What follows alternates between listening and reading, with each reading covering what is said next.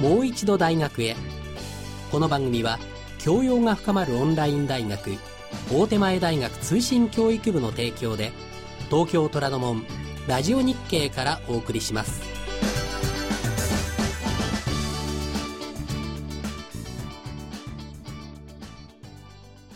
皆さんこんばんは。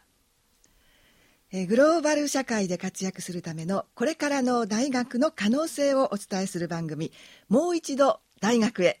えー今夜がいよいよ最終回となってしまいました。番組のナビゲーターは大手前大学通信教育部の部長の浦畑育夫教授。そして私福井あゆみでお送りいたしますが浦畑先生、はい。今日最終回ということで、ねゲストはい。いよいよご登場です。はい。はい。私ども大手前大学の学長の柏木隆夫先生に今はい。日はお越しいただいております。はいで、今日はですね、あの、遠慮なく私どもの宣伝を思いっきりさせていただこうと思っております。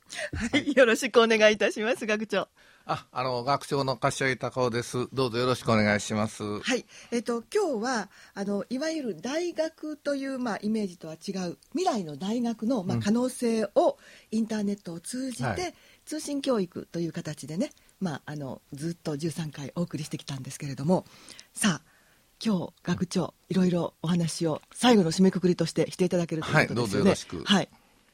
えっと、あの、大手前大学は、あの、西宮に現在、あの、宿川という大変風光明媚なところにあり、また交通も自便なところにあるわけですが、はいまあ、大手前大学もともとが、あの、学園としては、1946年に大手前で、えー誕生して、えそれから昭和26年、1951年に短期大学ができ、そして、えーその後お大手前えー女子大学としてあ発足したんですけれども、その時の、まあ、モットーというのは、え2代目の理事長であられた、えー福井秀香先生がよくこの愛称していらした、えーベルギリウスのシクにありますシック・イツール・アド・アストーラ、あの星の高みに届かんいかんという、これは確定名声を、普及の名声を得るというね、そういう、まあ、あの、ベルギルスのアエネースの一個からとって、それがまあ、学園の一つの理想だったんですけども、理想としたんですが、2008年ですかね、大手前大学が男女共学の大学として発足したときに、えーそのお理事長、3代目の理事長である福井優先生が、Study for Life という、えー生涯をかけての学び、命のための学びとも訳せますし、いわゆるそういう形で大学というものが目指す方向というものを、どんな時にも、どんな学問でもしっかりと学べる環境という形で、大手前大学が男女共学として発足したんですね。えそれで、えー順調にまあ発展してきたというわけです。はい。で、えー現在は現代社会学部、はい。それからメディア芸術学部、それから総合文化学部という3学部で発足して、現在、えまあ、充実したあ教育を施していると、まあ、自信を持っているんですが、えーこの春からは、新しく健康栄養学部という第4学部ので、あの出ます。これはまた後にまたお話しいたしますけど、一応大学としてはですね、えこういう見学の精神としては、あ Study for Life という形で、え私どももお一生懸命、まあ、教育に充実しているということです。4月からいよいよスタートするということですね。はい、はい。で今学長がおっしゃいましたあのスタディフォーライフなんですけれども、はい。まあ生涯の学習、はい。まああの命をかけての学びということ。まあまああの命のため、生きるための学びってはいいう方にもとってもいいと思うので、どどうしてもここで勉強して、単に大学は4年のあれだけでなくて、社会に出てからも生きていけるだけの社会人基礎力というものをはい身につけるというためでも、スタディフォーライフなんですね。ということはですね13回にわたってお送りしてきました、はいはいこの「もう一度大学へ」というタイトルにもつながってくるということですね。そうですね。全くその通りですね。はい通信教育部を立ち上げた時も、はいえー理事長、また浦田あ部長も同じあの発想で、いろんなあの社会の人々、そして現に学んできた人をもう一度学び直そうとか、それから、あの、一旦若い時に学べなかったこと、それをあの自分もう一度大学というところでえ勉強してみようという人たちに、まあ、機会を、まあ、提供する、そのお役に立てばいいなという形で発足したのが私どもの通信教育ですね。はい。通信教育は浦畑先生、はい。どうですか？ええ。おかげさまで、はい。毎年毎年1.5倍ずつ学生さんが、はい入学生の方がはい。増えてきています、はい。さらにあの海外からもですね13カ国から、うん学ばれてると、インターネットでもってはい。学ばれてると、はすごくあの評判がよろしいかとこれから。自画自賛しております。はい。ますます。まあ、あの昨日もあのアメリカの Chemeketa College から、い、わゆる inter education のあの international education の責任者の方、はい。2人があのご挨拶に見えて、でこの大学の環境を大変あのえ褒めていただいたんですが、同時にあの今、あ提携をしてますので、通学の方も、えーアメリカ、それからフランス、えーそれから中国、えー韓国と、それからカンボジアからも、えー交換留学生が来ておりますので、そういう意味では大変あの国際色豊かにはあなっているかと思います。すごいですね、はい。じゃああの特徴としては、はい。挙げるとすればどういうことですか？ほあの大手前大学。あ大手前だ。やっぱりあのいろんなあの一種のファミリーのようなね、はい。大学というのがもともとの大学の,、あのあり方だったので、えーとても大きな規模の大学ではありませんけれども、えー、大体学生数が600人から700人、えー1学年ですね。そして教員の先生が、えー100名足らずですけど非常にあの、キャンパスが非常にインチメートな関係を作るのに適している大学で、えーゼミにしても卒業研究にしてもう大変あの密接にフはい。ァミリーな感じで、まあ、勉強ができる。それが、あまあ、あの私どもの、まあ、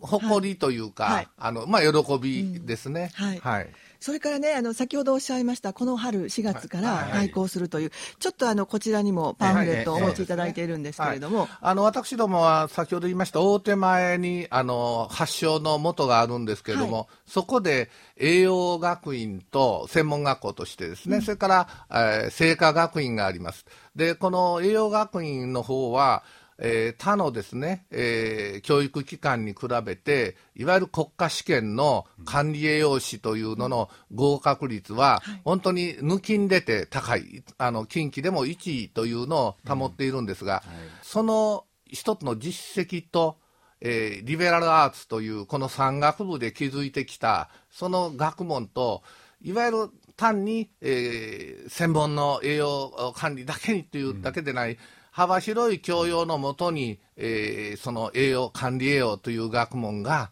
学べたらというあるいは学んでいただきたいということで、えーこのお春ですね、新しく、まあ、設置した。えーそれで文科省の方もおそれをお設置の認可が出て本当に喜んでるんですけども、これから同時にそのことによって旧の今の3学部も、もっと一種の専門性というのをですね、各種の専門性を強くして、そして栄養学を勉強する人たちとですね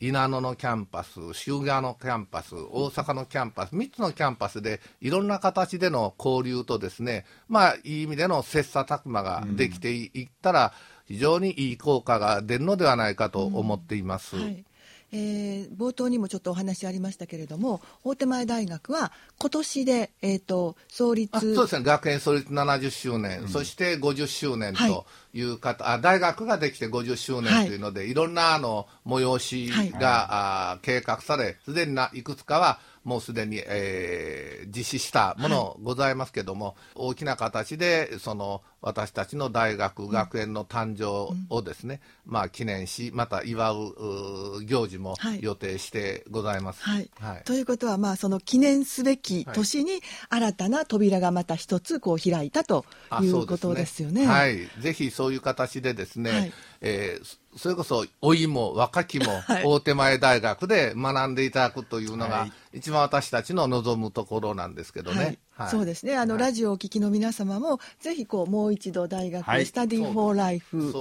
というスローガンで、そうですね。はい、じゃああの最後にですね浦畑先生、そして柏井学長、はい。あのラジオをお聞きの皆様今日最後ですのでですね。何かメッセージがございましたらおはい。願いできればと思います、はい。じゃあまずは浦畑さん、はい、あの大手前大学にはいろいろなこう誇れる日本一位に近いと言ってもいいものが、はい。あのございます。あ例えばですねあのスイーツお菓子学ですね、はい。これ大学でこれをやってるのはおそらく我々が初めてでございます、で素晴らしいあの研究所もございますのでぜひぜひこうスイーツを専門的に学びたい。方、お越しいただきたいと思いますね。はい。そして最後に柏木学長からもメッセージをよろしくお願いいたします。すね、えーの私どもの見学の精神としてのスタディ・フォー・ライフというのはやはりあの勉強を志す人々にとってもですね励みになる言葉ではないかと思います、えー50年の歴史を持つ大手前大学にですねぜひ、えーこの一度キャンパスでもあ見に来ていただきまた今回13回のこのあ私どもの,、はい。あの通信教育未来の教育に向かっての放送をあの聞いていただきましたけどもあそれまたもう一度えー第1回から思い出していただいてぜひいろんな学びに挑戦していただければと思っています。はい、ありがとうございます、えー今日は最終回ということで、もう一度大学へ、えー大手前大学ってどんなところということで、大手前大学の柏木隆夫学長に最後の締めくくりお話をしていただきまして、ありがとうございます。どうもありがとうございましたはい、ありがとうございます。えー本当に13回皆様お聞きいただきましてありがとうございました。もう一度大学で学ぶという選択肢があります。ぜひ皆様チャレンジなさってはいかがでしょうか。そしてまたどこかでお耳にかかれればというふうに思っております。皆様ありがとうございましたどうもあり。がとどううございました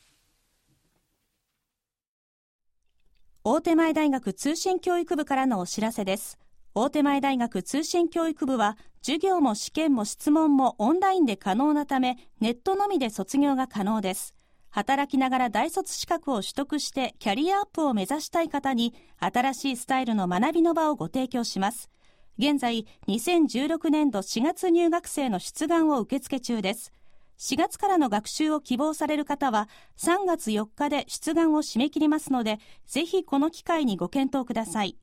大手前大学通信教育部では、私立大学通信教育協会主催の合同入学説明会に参加中です。今週末は札幌、福岡、埼玉に参ります。詳細は大手前大学通信教育部事務室0120-3229-24 0120-3229-24身につく通信までお気軽にお問い合わせください。大手前大学通信教育部からのお知らせでした。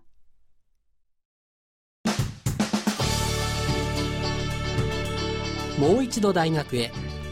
この番組は教養が深まるオンライン大学